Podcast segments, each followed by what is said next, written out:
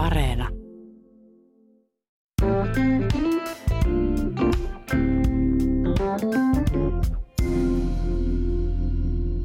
Aikoinaan Yleisradio lähetti sellaista ohjelmaa nimeltä Urheilua ja musiikkia, ja nyt on sitten vuorossa urheilua ja politiikkaa. Puhutaan jalkapallosta, FIFAn korruptiosta ja siitä, miksi suuria urheilukilpailuja myönnetään epämääräisiin ihmisoikeuksia loukkaaville maille, kuten nyt jalkapallon EM-kisat sitten Qatarille. Mutta puhutaan myös mukavista asioista, kuten suomalaisen jalkapallon noususta. Vieraana on mies, jonka esittelen kohta tarkemmin, mutta hän on pelannut jalkapalloa B-poikien SM-sarjassa, A-nuorten SM-sarjassa ja miesten tasolla toisessa divisioonassa Käpylän pallonjoukkuessa ja kolmannessa divisioonassa Sapan pelaajana. Nyt jo suurin osa jalkapalloystävistä tietää, kuka on vieraamme. Ja lisäksi hän on ollut ja on intohimoinen Suomen miesten maajoukkueen kannattaja, joka, uskokaa tai älkää, on käynyt katsomassa ja kannustamassa yli 40 maassa ja nähnyt tähän mennessä yli 500 stadionia. Laji on siis rakas, mutta mikä siinä jalkapallossa viehättää? Kyllähän jalkapallon suuri viehätys on siinä, että se on kaikkein globaalein laji kaikista. Se on sellainen, metsä mihin tahansa päin maailmaa, niin siellä tunnetaan jalkapalloa ja jalkapallon kautta pystyy aloittamaan keskustelun ja jalkapallon kautta myös paikalliseen kulttuuriin, yhteiskuntaan pystyy tutustumaan seuraamalla, miten katsomossa reagoidaan ja minkälainen se ilmapiiri on. Ja jalkapallo on ollut myös kanava vuosikymmenien ajan tai jo toista vuosisataa. Esimerkiksi jalkapallokatsomot on ollut ne, joissa on voitu purkaa tunteita, diktaattoreita ja yksinvaltioita vastaan. Et siinä näkyy koko yhteiskunta ja ei semmoista paikkaa olekaan, jossa jalkapallokenttää ole. Nuukissa en saanut stadionbongausta, kun olin siellä Grönlannissa. Menin kuitenkin katsomaan Nuukin jalkapallostadionin, mutta tämä reilu 500 stadionin on sellaisia, jossa on ollut katsomassa jalkapalloottelua, ja tätä en valitettavasti Grönlannissa saanut. Helsingin apulaispormestari Paavo Arhinmäki, toimitte kansanedustajana 14 vuotta ja lisäksi sitten kulttuuri- ja urheiluministerinä 2011-2014 Kataisen hallituksessa. Kirjoituksessanne Kansan uutisissa noin kuukausi sitten kerroitte, että nämä kisat eivät ole herättäneet kiinnostusta, vaikka yleensä katsotte useita pelejä viikossa ja melkein kaikki MM-ottelut. Miksi näin? Kyllähän tietysti aikaisemminkin on myönnetty niin jalkapallon arvokilpailuja lähtien vuoden 1934 jalkapallon MM-kisoista, jotka myönnettiin fasistisen Mussolinin Italiaan, jossa Italian piti voittaa 78. Argentiinan sotilasjuntta, niin verinen sotilasjuntta, vangit kuuntelivat kaltereiden väliin, kun kansa unohti hetkeksi tämän ja juhli maailmanmestaruutta. Viimeksi edelliset MM-kisat oli Venäjällä Krimin miehityksestä huolimatta, tai sitten jos ajatellaan vaikka olympialaisia vuoden 1936 Berliinin olympialaiset, jossa käsiojossa tervehdittiin Hitleriä, tai viimeisimpänä vaikkapa Pekingin olympialaiset. Et pitkä historia sillä, että tällaisia arvoturnauksia eri urheilumuodoissa on myönnetty maihin, jossa on itsevaltaisia johtajia, diktatuuria, ei huolehdita ympäristöstä, ilmastosta, vaikkapa Sotsin talviolympialaiset. Mutta jotenkin nämä Qatarin kisat ylittää kaikilla tavoin nämä kaikki aikaisemmat oikeastaan. Ensinnäkin kisat on viety maahan, jossa ei ole valmiiksi minkäänlaista jalkapallo- tai urheilukulttuuria ollut. Kaikki stadionit on pitänyt rakentaa aavikon keskelle niin kuin tyhjästä, ja niillä suurimmalla osalla ei juurikaan tule olemaan käyttöä sen jälkeen. Kisat jouduttiin siirtämään siltä paikalta, jossa MM-kisat aina ensimmäistä MM-kisasta vuodesta 1930 lähtien ollut, eli kesästä talveen, koska on liian kuuma, olisi ollut kesällä pelata. Joudutaan eurooppalaiset sarjat katkaisemaan tämän takia. Valmistautumisaika maajoukkueella on ollut lyhyempi, ja kisat on rakennettu siirtotyöläisten, lähes orjatyöläisten olosuhteissa olevien hengellä. Niin kaikki tämä yhdistettynä sitten siihen FIFAn kyvyttömyyteen, kansainvälisen jalkapalloliiton kyvyttömyyteen, edes pitää niistä vähäisistä lupauksista, esimerkiksi mielipidevapaudesta ja lehdistön vapaudesta kiinni, niin on johtanut siihen, että ihminen, joka intohimoisesti seuraa jalkapalloa, matkustaa jalkapallon perässä, en ole katsonut yhtäkään peliä kokonaan. Että on satunnaisia pätkiä sieltä täältä katsonut yksittäisistä peleistä, mutta onnistuttu täysin niin kuin viemään kiinnostuksen näitä kisoja kohtaan näistä ulkojalkapallollisista syistä. Samaan aikaan en mä sano, etteikö saisi ja voisi katsoa Ylen kanavilta tai MTVn kanavilta näitä kisoja. Ja esimerkiksi lapset, jotka on ensimmäiset isot kisat samalla kuin mulla oli vuoden 2006 kisat, niin eihän heille pidä sitä iloa myöskään viedä sen takia, että urheiluherrat tai jalkapalloherrat, naisiahan siellä juurikaan päättävissä elimissä ei edelleenkään ole, niin on tehnyt tämmöisen törkeän päätöksen siitä, että jalkapallon kisat palataan Katarissa.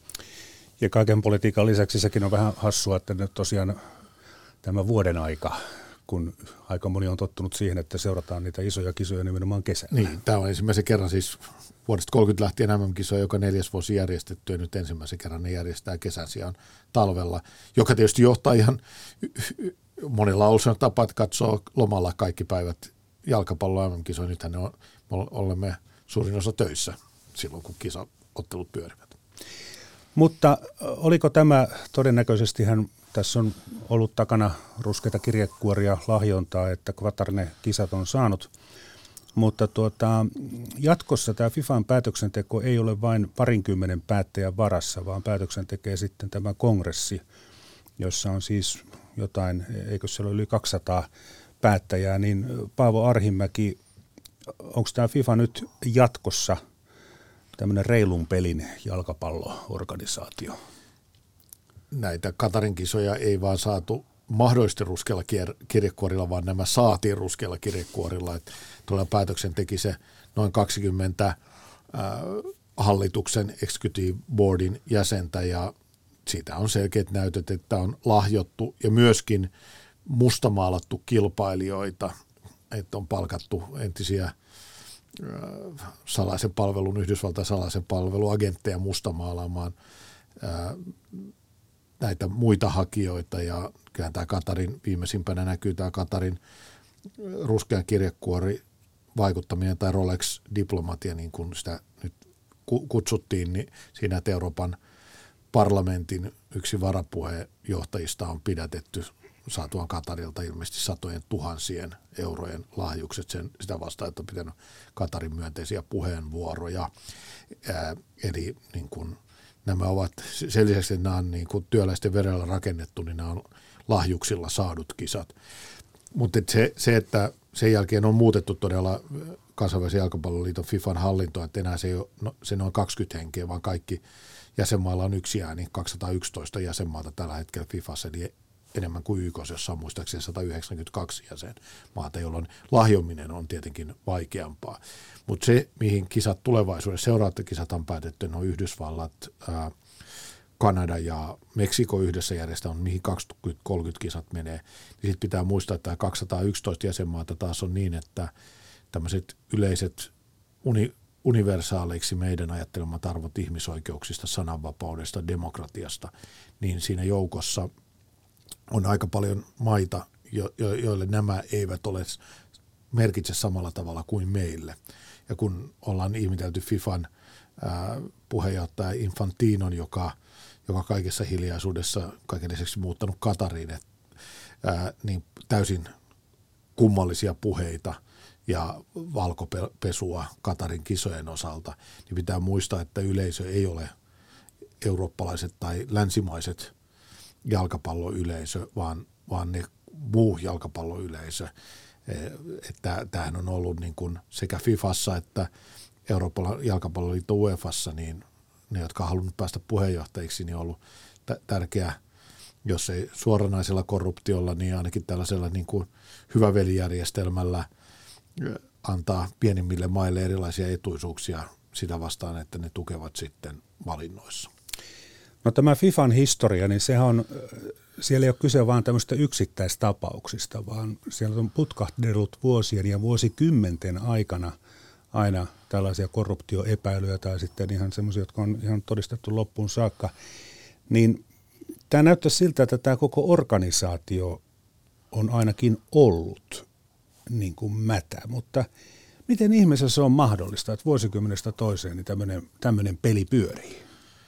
No, mä oon päässyt tai saanut tai joutunut ihan miten vaan seuraamaan erityisesti silloin, kun toimin urheiluministerinä, mutta nykyään esimerkiksi valtion liikuntaneuvoston puheenjohtajana, niin tätä kansainvälisiä urheilujohtajia, ei vain jalkapallossa, kansainvälisessä olympiakomiteassahan on vastaavia, monissa muissa lajiliitoissa on vastaavia tapauksia, niin jollain tavalla nämä urheilujohtajat, nämä urheiluherrat, niin tuntuu olevan aika irrottautunut, vieraantunut normaalista elämästä ja tavallaan se perustuu varmaan siihen, että pääsee näiden niin kuin erilaisten etujen piiriin, niin se itsessään korruptoi ja sitten ei enää nähdä sitä, että se mitä ulospäin näyttää täysin käsittämätöntä, niin pidetään itsestään selvänä. Esimerkiksi kun Brasiliassa pidettiin 2014 jalkapallon maailmanmestaruuskilpailut,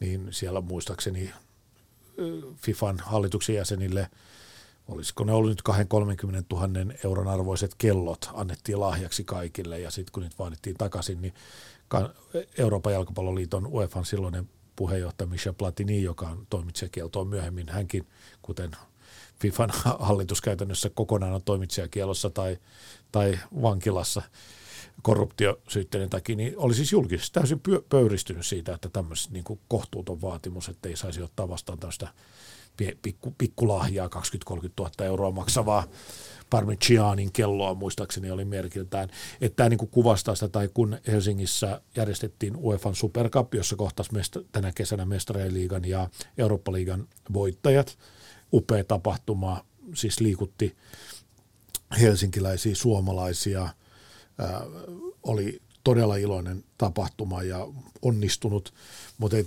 se, että me käytiin esimerkiksi Helsingin kaupunki kävi vääntöä viikkokausia UEFan herrojen kanssa siitä, että mikä on riittävän laadukasta ruokaa ja juomaa, mitä heille tarjotaan kaupungin illallisella.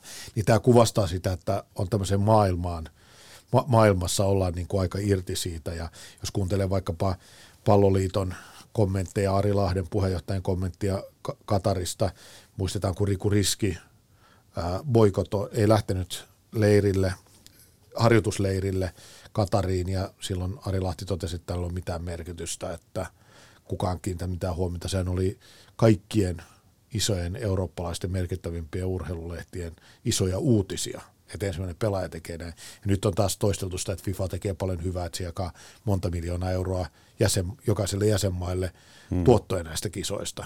Niin, mutta ne on pieniä rahoja. Mutta tämä on se tapa, jolla myöskin niin kuin suljetaan suita tai suljetaan silmiä ja ajatellaan, että okei, että erilaisia huonoja asioita tapahtuu, mutta se tuottaa hyviä asioita. Että niin kuin UEFA ja FIFA niin jakaa jäsenmaille ja sitä kautta ihan ruohonjuuritason jalkapalloa. Esimerkiksi Palloliittohan tekee hyvää työtä niillä solidaarisuusrahoilla, joita tulee UEFalta, joita tulee FIFalta, niin tukee esimerkiksi jalkapalloseurojen tekonurmihankkeita niin, että lapset pääsevät pelaamaan. FIFAhan on yli 100 vuotta vanha organisaatio, mutta sitä vaan tämmöinen tyhmä kysymys, että miksei sille ole jo aikoja sitten perustettu jotain kilpailevaa organisaatiota. Että tässä on kuitenkin semmoiset niin kuin moraaliltaan vähän normaalia korkeammalla olevat maat ja liitot, niin luulisi, että ne olisi nostanut isommankin elämöllön ja perustanut vaikka oman liiton. Nythän tämä on ensimmäistä kertaa vakavasti ollut esillä tämän Katarin yhteydessä, että useampi iso eurooppalainen jalkapallomaa on alkanut kyseenalaistaa tätä FIFAa. Että näin ei ole niin voimakkaasti aikaisemmin tapahtunut. Ja tämä on musta se kiinnostavaa, että samaan aikaan kun on se 211 jäsenmaata ja FIFAn puheenjohtaja puhuu niille, joista olettaa saavansa seuraavissakin vaaleissa äänet. No nyt vasta ehdokastakaan ei ole, kun ei tullut, kukaan vastaehdokas ei saanut yhtään suosituskirjettä yhdeltäkään liitolta. että tämä on myös se, niin kuin, että se on aika iso kynnys lähteä sitten niin kuin avoimesti, julkisesti kritisoimaan näin selkeästi istuvaa puheenjohtajaa, mutta nyt on niin kuin ensimmäistä kertaa tämmöinen keskustelu ylipäätänsä herätetty, ja sitten samaan aikaan pitää muistaa, että vaikka Infantino puhuu, FIFA puhuu niille muille jäsenmaille, niin onhan eurooppalaisten jäsenmaiden merkitys aivan niin kuin ratkaiseva. Jos katsoo nyt kisoja tulosten perusteella, niin kyllähän eurooppalaiset jalkapallomaat ja erityisesti eurooppalaiset jalkapalloliigat ja seurat, joissa pelaajia kaikkialta maailmalta, kaikki maailman parhaat pelaajat hakeutuvat Euroopan huippusarjoihin, jotka on UEFAn alaisia, niin tätä kautta on se mahdollisuus, että eurooppalaiset maat, eurooppalaiset palloliitot, jalkapalloliitot voisivat haastaa FIFAa paljon enemmän, koska FIFAlla ei ole varaa menettää Eurooppaa. Mä palaan vielä tuohon, kun nyt on tosiaan näitä sääntöjä muutettu sillä tavalla, että ei riitä, että lahjoa parikymmentä kaveria, vaan pitää olla niin kuin yli 200 kaveria, jos nyt haluaa lahjomalla niin kuin vaikuttaa päätöksentekoon. Niin miten te, Paavo Arhinmäki, näette, että lähteekö nyt, tai tuleeko tulevaisuuden FIFasta nyt sitten ihan semmoinen reilu organisaatio? No tietysti pitää toivoa, ja kyllähän Infantino se Platterin jälkeen, joka joutui eroamaan näiden korruptioepäilyjen ja skandaalien myötä, niin on sanottu, että Infantino on siistinyt organisaatiota. Mutta ehkä se kuvastaa, että miten rämettynyt organisaatio on ollut, että tämä FIFA, joka me nyt näemme Katarissa ja nämä puheet, joita kuulemme Infantinolta, niin on jo siistittyä FIFAa. Onhan tie valtavan pitkä. Pitää muistaa, että se ei ole, niin kuin sanoin, että aikaisemmin vielä enemmän kuin FIFAsta, niin on puhuttu esimerkiksi kansainvälisestä olympiakomiteasta ja KOKsta ja niiden vaatimukset, muistan urheiluministerinä, kun oli jotain iso konferenssia harkittiin järjestäväksi Helsinkiin FIFalle, niin ne vaatimukset oli sen tyyppisiä, että mä harkittiin haettavaksi sen järjestämistä, niin muistan ilmoittaneeni, että Suomi on demokraattinen oikeusvaltio, että ei me tällaisiin voida sitoutua. Tai Oslohan olisi ollut vahvoilla talviolympialaisten pitopaikaksi, mutta kun tuli se kansainvälisen olympiakomitean vaatimuslista, niin ne ilmoitti, että oikeusvaltio ei tällaista allekirjoita. Ja tästä päästään siihen, että miksi näitä kisoja vähän lajista riippumatta niin kuin järjestetään entistä enemmän yksinvaltaisissa maissa ja maissa, jossa ei ole sananvapautta ja demokratiaa, niin siihen on niin kuin kaksi varmaan keskeistä syytä. Että ensinnäkin nämä on paisunut aivan kohtuuttoman suuriksi. Ne investoinnit, joita nämä vaatii, on sellaista mittaluokkaa, että ei kansalaiset, jos niillä on vapaasti mahdollisuus sanoa, niin ei ne hyväksy sellaisia. Että jos ajatellaan, että nyt Katarin MM-kisat arvioita, puhutaan 300 miljardista eurosta, mutta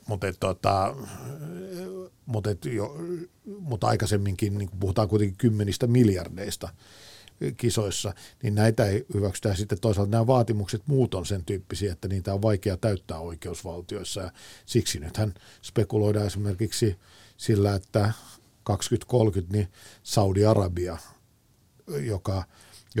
jonka niin kuin islamilainen lainsäädäntö, naisten oikeudet, muut on niin kuin, käyttää niin kuin salamurhia politiikan välineen ja niin edelleen, niin on yksi hakija vuoden 2030 jalkapallon MM-kisoihin, mutta myös aavikon keskelle on suunnitteilla talviurheilukeskus Saudi-Arabiaan, johon harkitsevat, että hakisivat talviolympialaiset Saudi-Arabiassa. Tämä niin kuvaa sitä järjettömyyttä. Jos puhutaan eurooppalaisesta UEFasta, Euroopan jalkapalloliitosta, niin Azerbaidžanissa on pelattu Euroopan mestaruuskilpailuita, on pelattu Eurooppa-liigan finaalia. Miksi ne on viety niin kauas niin kun, ja sellaiseen alueelle, niin rahahan siinä puhuu. Aloititte valtion liikuntaneuvoston puheenjohtajana vuonna 2019. Tämä liikuntaneuvosto tekee esityksiä, antaa lausuntoja liikuntamäärärahojen käytöstä. Ja tosiaankin sitten vuosina 2011-2014 toimitte kulttuuri- ja urheiluministerinä. Paavo Arhinmäki, kuinka kovaa taistelua urheilun sisällä on sitten rahoista, varsinkin valtion jakamista rahoista? Me ollaan menty nyt nähdäkseni parempaan suuntaan. Että aikaisemmin meillä ei ollut suhteellisen objektiivisia kriteereitä rahanjaosta, että se valtion rahoitus urheilun liikunnalle, puhutaan noin 150 miljoonasta eurosta vuodessa, niin se on itse asiassa aika vähäinen suhteessa siihen, miten paljon esimerkiksi kunnat panostavat liikuntaan ja urheiluun. Mutta se, niin kun, siinä ne keskeiset on tietysti valtion avut lajiliitoille ja sitten liikuntapaikkarakentaminen. Ja me ollaan pyritty siihen, että nois avoimesti nähtävillä ne kriteerit, nyt on luotu kriteerit, sillä aloitin silloin, kun toimin urheiluministeri, ja nyt kun olen liikuntaneuvoston puheenjohtaja, niin ollaan lopulta päästy siihen, että meillä on kriteerit, jotka on aika selkeät siitä, että miten lajiliittojen esimerkiksi rahoitus, valtionavut muodostuu, että siinä on, niin kuin, on harrastajan lisenssimäärät, nuorten määrät, on tasa-arvoa ja kestävän kehityksen suunnitelmat, niin edelleen, ne on pisteytetty, ja sitä kautta päästään siihen, että ollaan päästy pois siitä, että niitä vähän niin kuin pärstäkertoimella ja suhteella jaetaan. Et siinä mielessä ei voi olla enää niin veristä se kamppailu, mikä on tärkeää niin kuin avoimessa yhteiskunnassa ja toimivassa yhteiskunnassa, se, että on läpinäkyvät ja arvioitavat kriteerit. No sitten liikuntapaikkarakentaminen, johon siihenkin erityisesti siihen niin kunnat käyttää tietysti ihan merkittävässä määrin enemmän, mutta valtion liikuntapaikkarakentamisen rahoituksella on kuitenkin iso vipuvaikutus, että on nähty, että se, että valtio rahoittaa osiltaan kuntien hankkeet tai yksityisten hankkeet, niin se voi olla se ratkaiseva palanen, joka saa ne liikkeelle. Niin siinä sitten tietysti on jo enemmän niin kuin kamppailua, ei ehkä niin paljon lajien välillä, vaan enemmän alueiden välillä sitten. Mm-hmm. No urheilussa pyörivät isot rahat ja toisaalta sitten varsinkin lasten harrasteurheilussa rahaa ei todellakaan näy. Vanhemmat ottavat kaiken tarpeellisen omista kukkaroistaan. Helposti voi sitten ajatella, että yhteiskunnan on syytäkin ottaa vastuu ja antaa rahaa just nimenomaan tähän harrasteurheiluun, mutta entäs sitten tämmöinen väite, että kun kuntien ja valtion rahoilla on joku hieno areena rakennettu, niin onko sitten oikein, että siellä sitten ammattilaiset tekevät sitten rahaa, niillä eivätkä osallistu näihin investointeihin? No, onko se hyvä tai huono? En ota nyt siihen kantaa, mutta ei Suomessa urheilulla kauheasti rahaa tehdä. Että se iso raha, joka pyörii niin kuin maailmanlaajuisessa urheilussa, niin aika lailla se on aika pientä se raha, mitä suomalaisessa urheilussa pyörii. Kyllähän pääasiassa sekä valtion että kuntien rahoitus, niin se nimenomaan tähän ruohonjuuritason liikuntaan suuntautuu, ja meillä on aito ongelma se, että liikunnan kustannukset on noussut. Se on monia syitä, miksi lasten ja nuorten liikunnan kustannukset on noussut. Siellä on positiivisia syitä, jos valmennus on parantunut, mutta se vaatii lisää niin kuin koulutetut päätoimiset valmentajat, se vaatii palkkaa. Meidän olosuhteet on parantunut, mutta silloin niiden käyttö on kallistunut. Sitten toisaalta niin kuin talkoota ei enää samassa määrin, joka ei ole vain liikunnan ja urheiluongelma, vaan isompi ongelma yhteiskunnassa, että ihmisillä ei ole aikaa ja mahdollisuuksia enää se yhteisössä talkoilla kerätä samalla tavalla kuin aikaisemmin. Nämä kaikki on johtanut siihen, että entistä useampi lapsi putoaa liikuntaharrastuksesta taloudellisista syistä, ja erityisesti nyt kun on kova inflaatio, energiahinta nousee, samaan aikaan paineita harrastusten hinnoin entiselleen kasvulle, niin se voi synnyttää pahan kierteen. Tästä me ollaan oltu liikuntaneuvostossa esimerkiksi äärimmäisen huolestuneita, että jos hinnat nousee niin, että muutama putoaa, se tarkoittaa, että ne samat kustannukset joutuu pienemmälle joukolle jakaa, joka taas voi synnyttää sen, että jollain ei ole varaa siihen. Ja sen vuoksi nimenomaan julkisen puolen pitää erityisesti tukea tätä lasten ja nuorten liikuntaa ja laajaa liikuttamista. Ja kyllähän meidän esimerkiksi liikuntapaikkarakentamisen hankkeet, niin ne isoimmat summat menee uimahallit-tyyppisille, jotka on kaikkea ihan koko kansan liikuttajia. Mutta samaan aikaan kyllä me tarvitaan myös huippu-urheilua, me tarvitaan lapsille esikuvia ja innostajia ja samoja fasiliteetteja monesti sekä huippu-urheilijat että lapset käyttää. Että vaikkapa Helsingissä nyt Urhea, joka Mäkelän rinteeseen on luotu niin kuin tämmöinen olympiatason valmennuskeskus, niin siellä käy mun lapset omissa treeneissä siinä, missä meidän olympiatason urheilijatkin. Ja kyllä munkin innostus on lähtenyt siitä, että nähnyt niitä huippu-urheilijoita ja innostunut, että ehkä konkreettisimmin mä sen huomasin, muistan, että aikoinaan Euroopan mestaruuskilpaus yleisurheilun tuli 2 mitallia keihääheitosta ja seuraavana aamuna vielä omaa lastani päiväkotiin ja katsoin, että mitäs siinä itä-helsinkiläisen koulun pihalla tehtiin, siellä heitettiin turbokeihäitä. Se on ainoa kerta, kun mä oon nähnyt koskaan helsinkiläisen koulun pihalla heitettävän keihästä, niin se oli seuraavana päivänä siitä, kun me oltiin saatu 2 EM-mitallia keihäheitosta. Et se kuvastaa sitä, että mikä merkitys huippu-urheilulla ja esikuvilla sit lapsille ja nuorille on innostajina. Niin, ja tuo äskeinen kysymykseni tai tämmöinen hypoteesiväite on siinä mielessä vähän typerää, että jos me rakennetaan jäähalli tai jalkapallostadion ja siellä sitten ammattilaiset pelaa muutaman kerran viikossa, mutta onhan se sitten kaikille muillekin auki, nimenomaan siis lapsille ja harrastajille. Mutta tästä rahasta vielä ja nimenomaan tästä kansainvälisestä tilanteesta, ei Suomessa niinkään, mutta maailmallahan esimerkiksi jalkapalloseurat maksavat aikamoisia palkkioita, että Ronaldokin saa semmoisen, oliko se nyt 500 000 puntaa viikossa, niin lienee tällä hetkellä maailman parhaiten palkattu jalkapalloilija. Sai potkut Manchester Unitedista ja nyt ilmeisesti siirtymässä Saudi-Arabiaan lehtitietojen mukaan, jolloin palkka vähän nousee. Se varmaan nousee. Pääsee palkkakuopasta. Niin, mutta sitten nämä jalkapalloseurat maailmalla eivät ole mitään hyvää liiketoimintaa. Että onko se nyt sitten se, että nämä monimiljardöörit ostavat jalkapalloseuran ihan vain sen takia, että pääsevät sitten patsastelemaan niissä otteluissa, vaikka koko ajan niin kuin rahaa menee enemmän kuin tulee? No moni on sitä ihmetellyt, miksi Katarin kaltainen valtio haluaa laittaa se julkinen arvio, että 300 miljardia euroa näiden MM-kisojen järjestämiseen.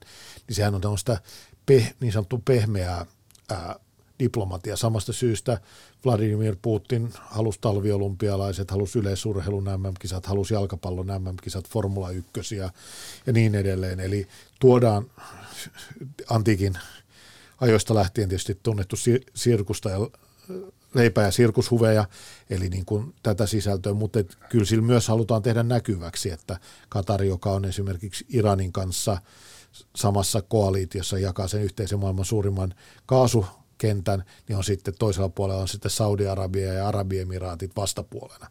Eli Katar haluaa niin kuin nousta tietoisuuteen ja sitten näistä niin kuin suurista jalkapalloseuroista, niin kuin, jotka on Saudi-Arabian, osti nyt Newcastlein, PSG on katarilaisomistuksessa, Manchester City on emiraattien omistuksessa, Chelsea oli aikaisemmin Roman Abramovitch ja nyt on jenkkiomistuksessa, niin kyllähän nämä niin kuin oligarkit ja öljy- ja kaasuvaltiot, niin nehän ostaa tällä niin kuin näkyvyyttä ja positiivista PR:ää ja ne on niin kuin matkailuviennin ja maan esille tuomisen välineitä. Ja sitten toisaalta toinen on puoli on sitten taas, että niin kuin Englannin valioliigassa on nyt tullut hyvin paljon jenkkiomistajia. Nyt on Chelsealla, Arsenalilla, Manchester Unitedilla, Liverpoolilla, taitaa ainakin olla yhdysvaltalaiset omistajat. Ja näiden logiikka sitten on toinen. Ne kyllä pyrkii rakentamaan siitä pitkäjänteisesti kannattavaa liiketoimintaa, mitä Yhdysvalloissa sitten nämä ammattilaissarjat on ihan toisella lailla kuin Euroopassa on jalkapallosarjat. Mm.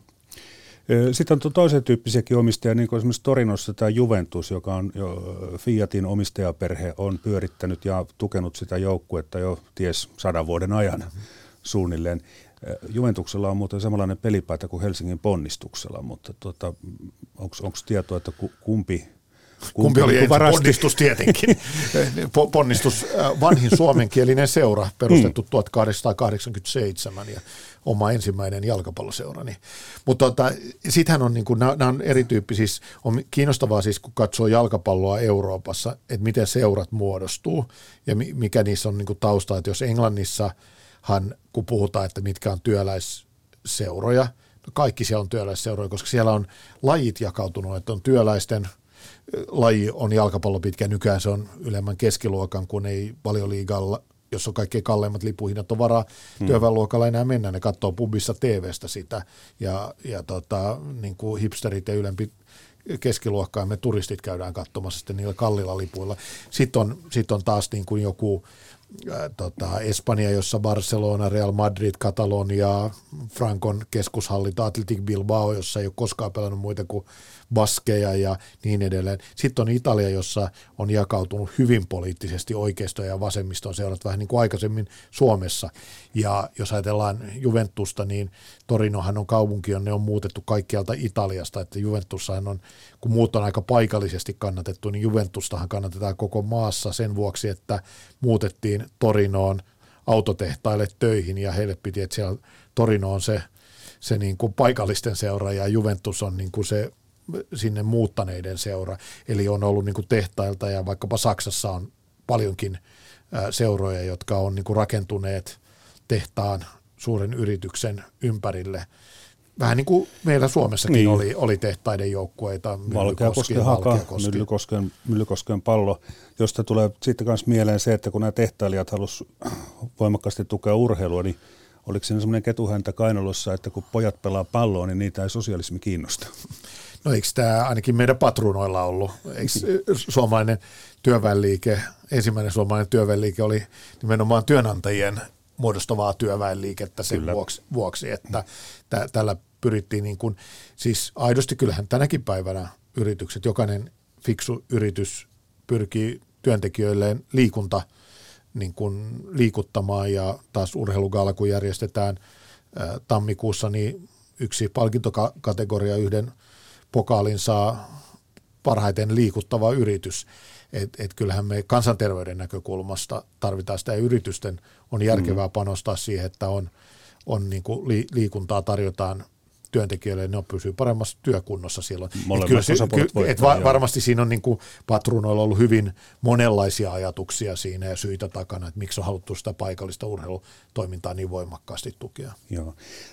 Tästä kansainvälisestä tilanteesta vielä, niin Saksassa tehtiin tämmöinen sääntö, jonka mukaan seuran niukka enemmistö pitää olla kannattajilla ja ulkomainen omistus kiellettiin kokonaan. Mitä mieltä olette tästä Saksan mallista?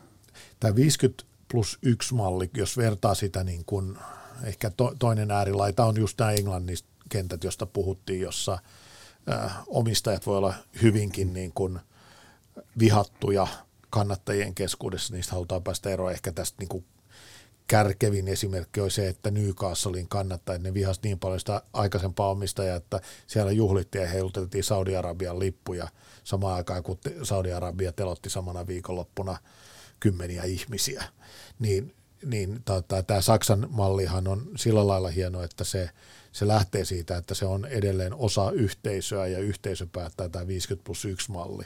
Mutta toki Saksassa saman aikaan sitäkin kierretään, että esimerkiksi Red Bull Leipzig, niin, joka on niin kuin luotu Leipzigiin tyhjästä uusi seura, niin se jäseniä on niin kourallinen, että tosiasiassa sitä pyörittää Red Bullin omistajan mogulinaan. Sitten Saksassakin on niin kuin monilla seuroilla edelleen vahvat taustalla ne yritykset, jotka niitä tukee, että Stuttgartissa on Mersun joukkueita ja Münchenissä on BMW-joukkueita ja Leverkusenissa on Bayer-lääketehtaan joukkueita ja niin edelleen. Mutta kyllä, siis Saksassahan lipun hinnat on matalampia kuin muualla näissä eurooppaisissa huippusarjoissa ja kannattajilla on enemmän valtaa sanoa asioita. Et siinä mielessä mä pidän sitä mallia hyvänä ja sitä on huomannut, että eurooppalaisessa kannattajakeskustelussa niin on toivottu myös moniin muihin maihin. Mennään sitten suomalaiseen jalkapalloon ja kuunnellaan arkistojen kätköistä pieni pätkä.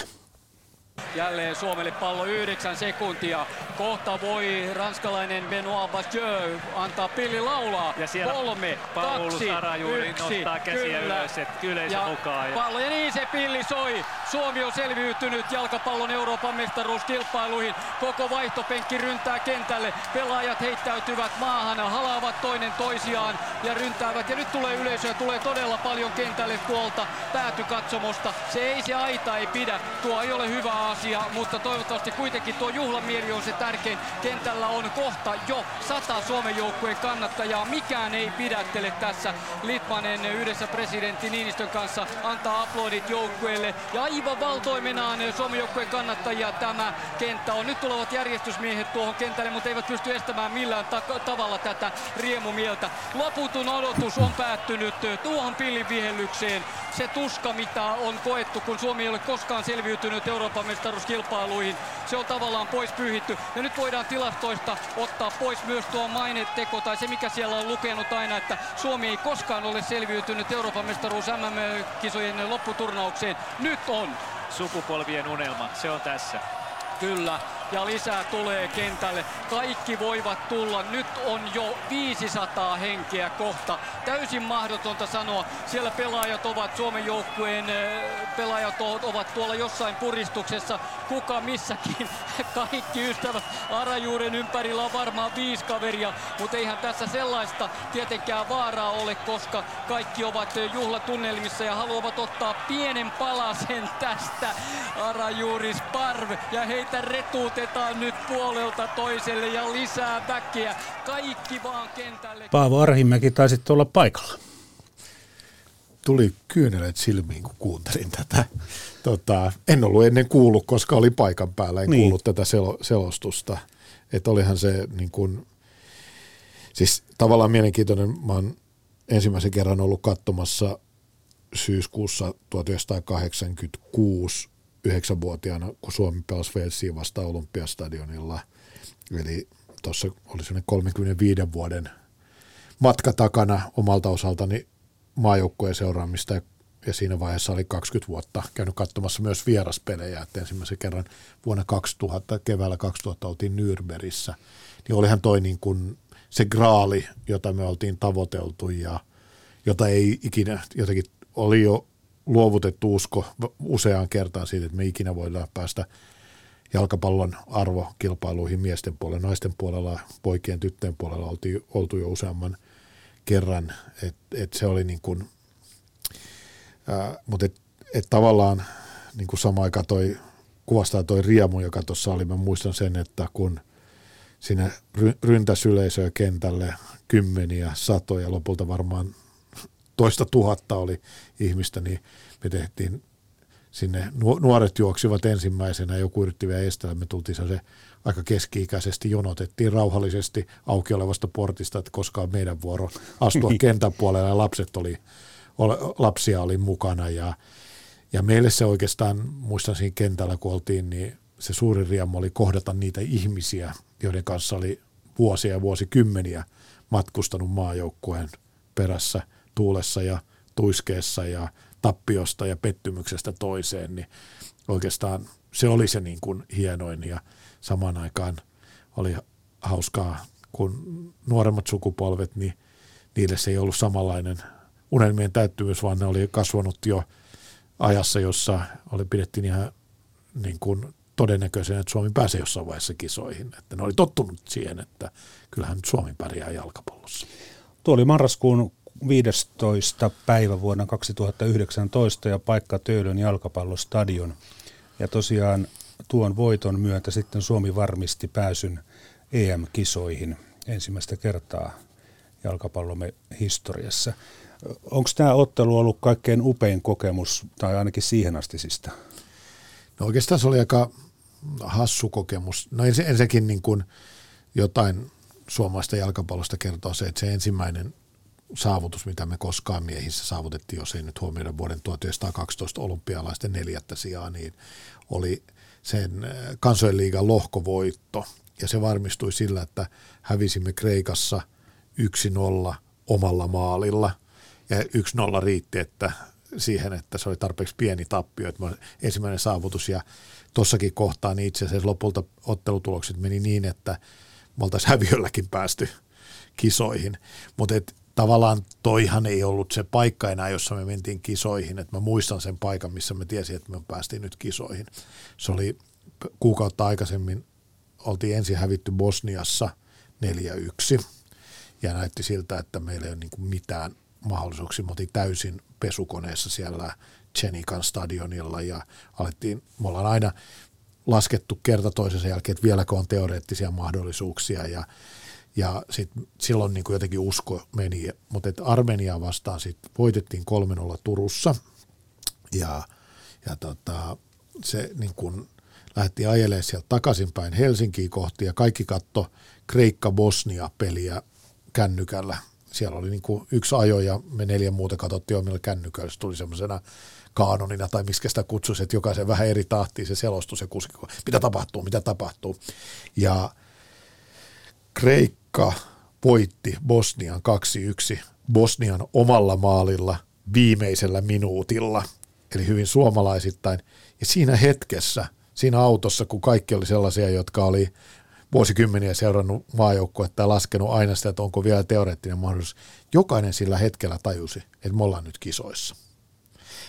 Et se oli vaan niin kuin kuukauden odotus, vähän kun lapset odottaa joulupukkia, niin me kuukausi odotettiin sitä Liechtenstein-peliä, että niin kuin se täydentyy se, joka me jo tiedettiin tapahtuvaksi. Että Suomi menee 80 vuoden yrittämisen jälkeen jalkapalloarvokisoihin miehissä, että se niin kuin, et se, ja sitten mä muistan siinä ottelussa, muahan hermostuttaa Suomen maaotteluissa ihan valtavasti, ja ennen sitä peliä Teemu Pukki sanoi edellisenä päivänä televisiossa, että joo, että kyllä mä voin luvata, että kyllä me voitetaan. Mä muistan, mä huusin siellä television ruudulla, että et voi sanoa noin, toi on se varmin tapa varmistaa se, että me ei voiteta, mutta kun se peli lähti käyntiin, niin vaikka Suomi mokaili paikkoja, niin oli täysin rauhallinen olo. Että niin oli jotenkin niin kaikesta huokuja aisti, että me hoidetaan tämä peli, ettei ole mitään hätää. Ja se on jännä, semmoista harvoin on ollut Suomen maaotteluissa, oli laji mikä tahansa. Niin mainitsitte jo tuon Tukholman olympiakisat 1912, silloinhan Suomi voitti Italian maaleen 3-2 ja Venäjän 2-1 ja pääsi tätä kautta 4 parhaan joukkoon, tosin sitten jäi 4. Mutta mikä kanta nyt tähän Tukholman kisoihin pitää ottaa, että johtuuko se menestys vaan siitä, että 2 voitolla pääsi 4 parhaan joukkoon? Ja maitahan oli aika vähän siellä. Maita oli vähän ja ehkä jalkapallo ei ollut ihan kehittynyt siksi lajiksi, että 1930 oli vasta ensimmäistä MM-kisat. Mutta kiva yksityiskohta, mutta kuitenkin siis sillä ei ole niin kuin, se on todella niin kuin kaukana verrattuna tästä Euroopan mestaruus.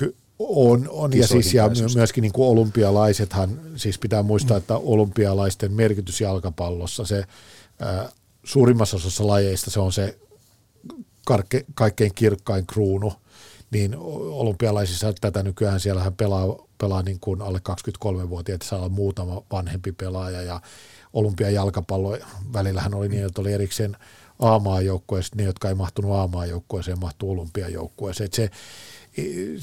Se niin kuin sen merkitys ehkä ei ole niin suuri, että se on vähän sattumaa ollut silloin tuore alkava laji ja vähän osanottajia. Suomi ei edes ollut itsenäinen, me oltiin osa Venäjää silloin.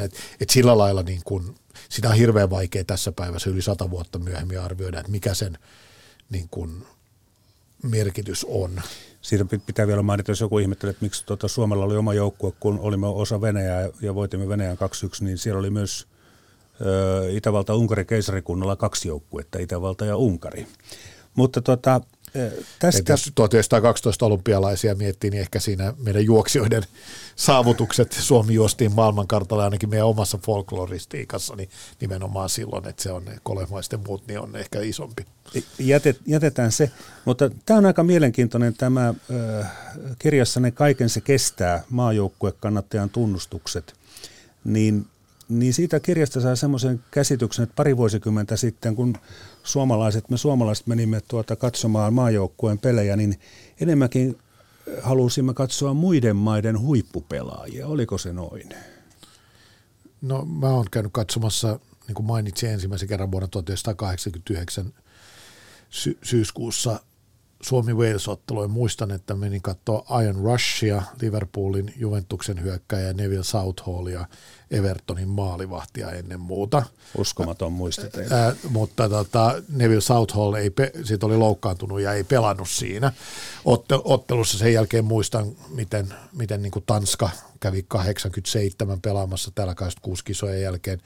Käytiin katsomassa Ruuligan kannattajia ja Tanskan maajoukkoita, joita oltiin nähty MM-kisoissa, 88 Länsi-Saksa.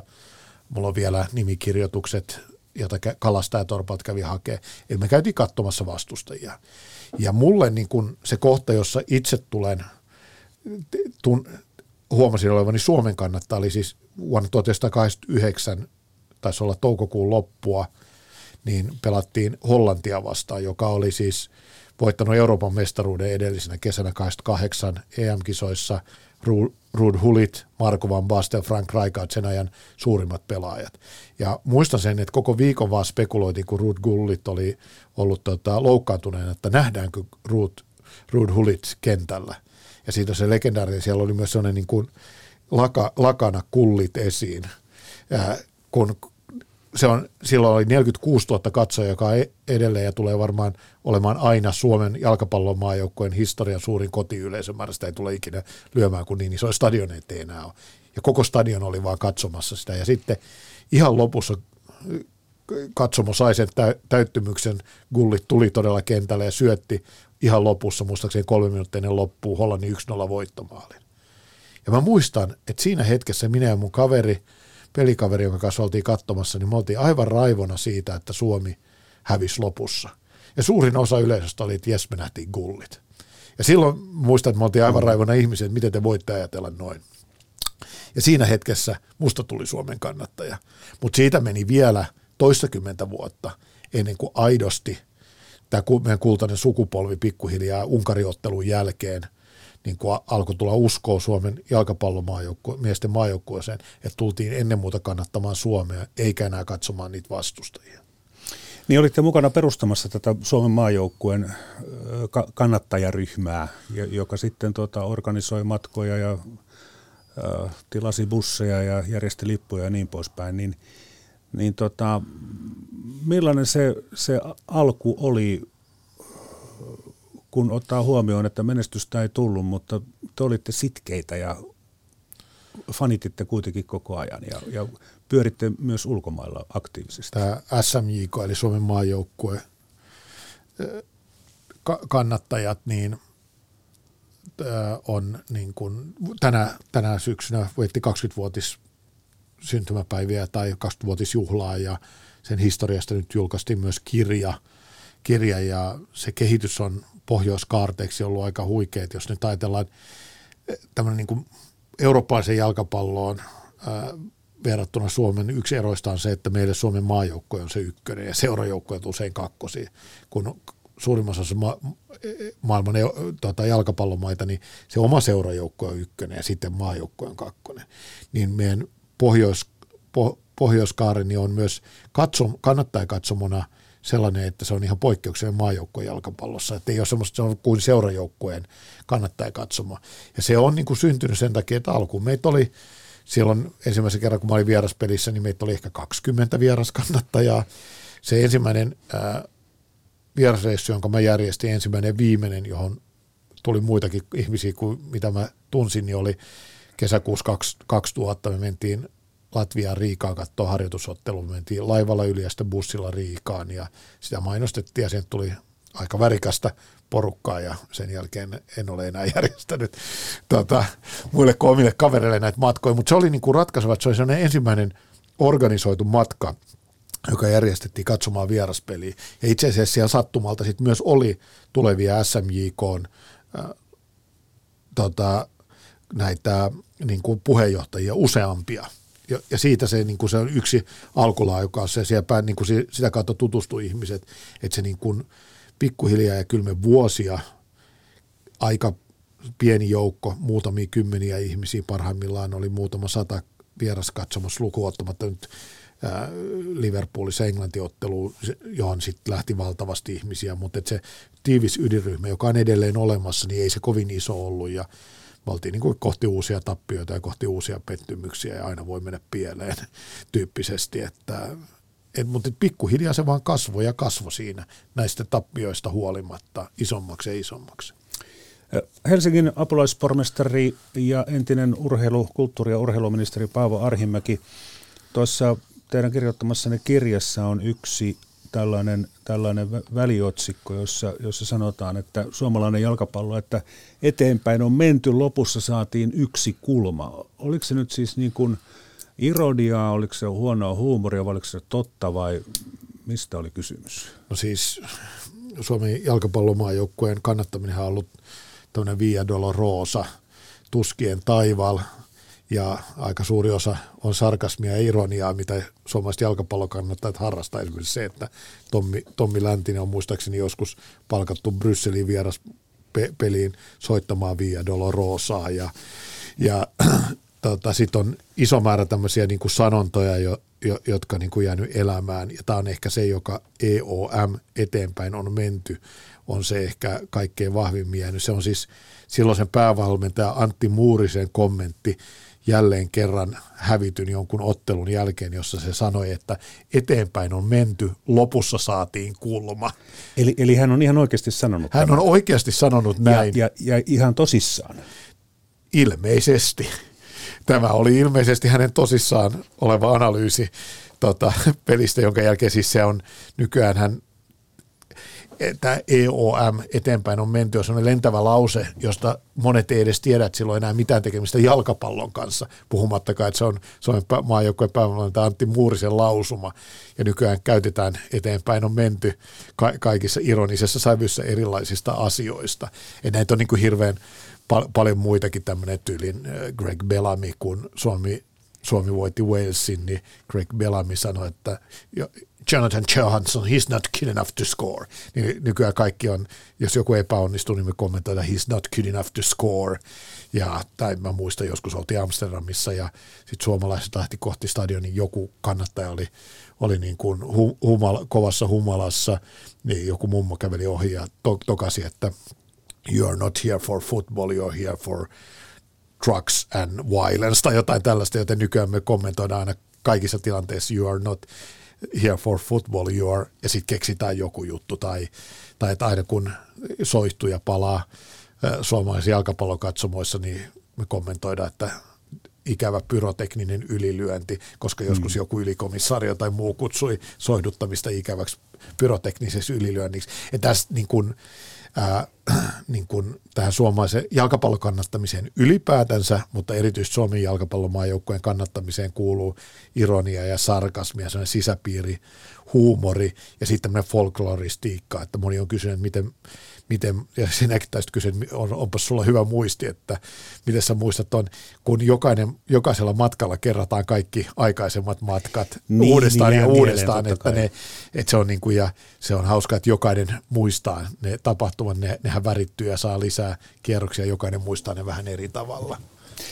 Näin lopuksi, Paavo Arhinmäki, tämä keskustelu tallennetaan keskiviikkona päivällä. Illan välieräottelua ei siis vielä ole nähty ja MM-kisathan päättyvät sitten viikonloppuna. Mikä on arvionne, mikä maa voittaa nämä kisat? No, tässä vaiheessa on nämä kolme vaihtoehtoa, kun tästä puhutaan. Yllätyksiä on jo ollut. Ennen kisoja arvioin, että Argentiina ja Ranska ovat kaikkein vahvimmilla ja Brasilia. Ja aika oikeaan osui.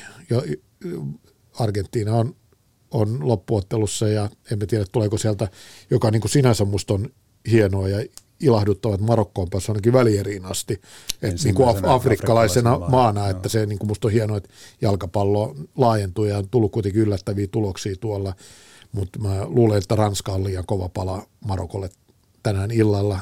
Te huomenna kuulijat voitte sitten naureskella mun asiantuntemukselle, että mä uskoisin, että Ranska-Argentiina on loppuottelu, niin mä vähän veikkailin jo etukäteenkin, ja kyllä musta vaikuttaa siltä, että Argentiina on saanut sen pelin kulkemaan sillä tavalla, että ne voisi olla. Ja ehkä voisi ajatella niin, että Messi, joka on ollut niin loistava, jolta on puuttunut se kuitenkin kruunu sille pelaajauralleen, niin se, että kun jos voittaisi nyt maailmanmestaruuden, niin nousisi sinne Maradonan pelän kanssa samalle tasolle sitten kaikessa.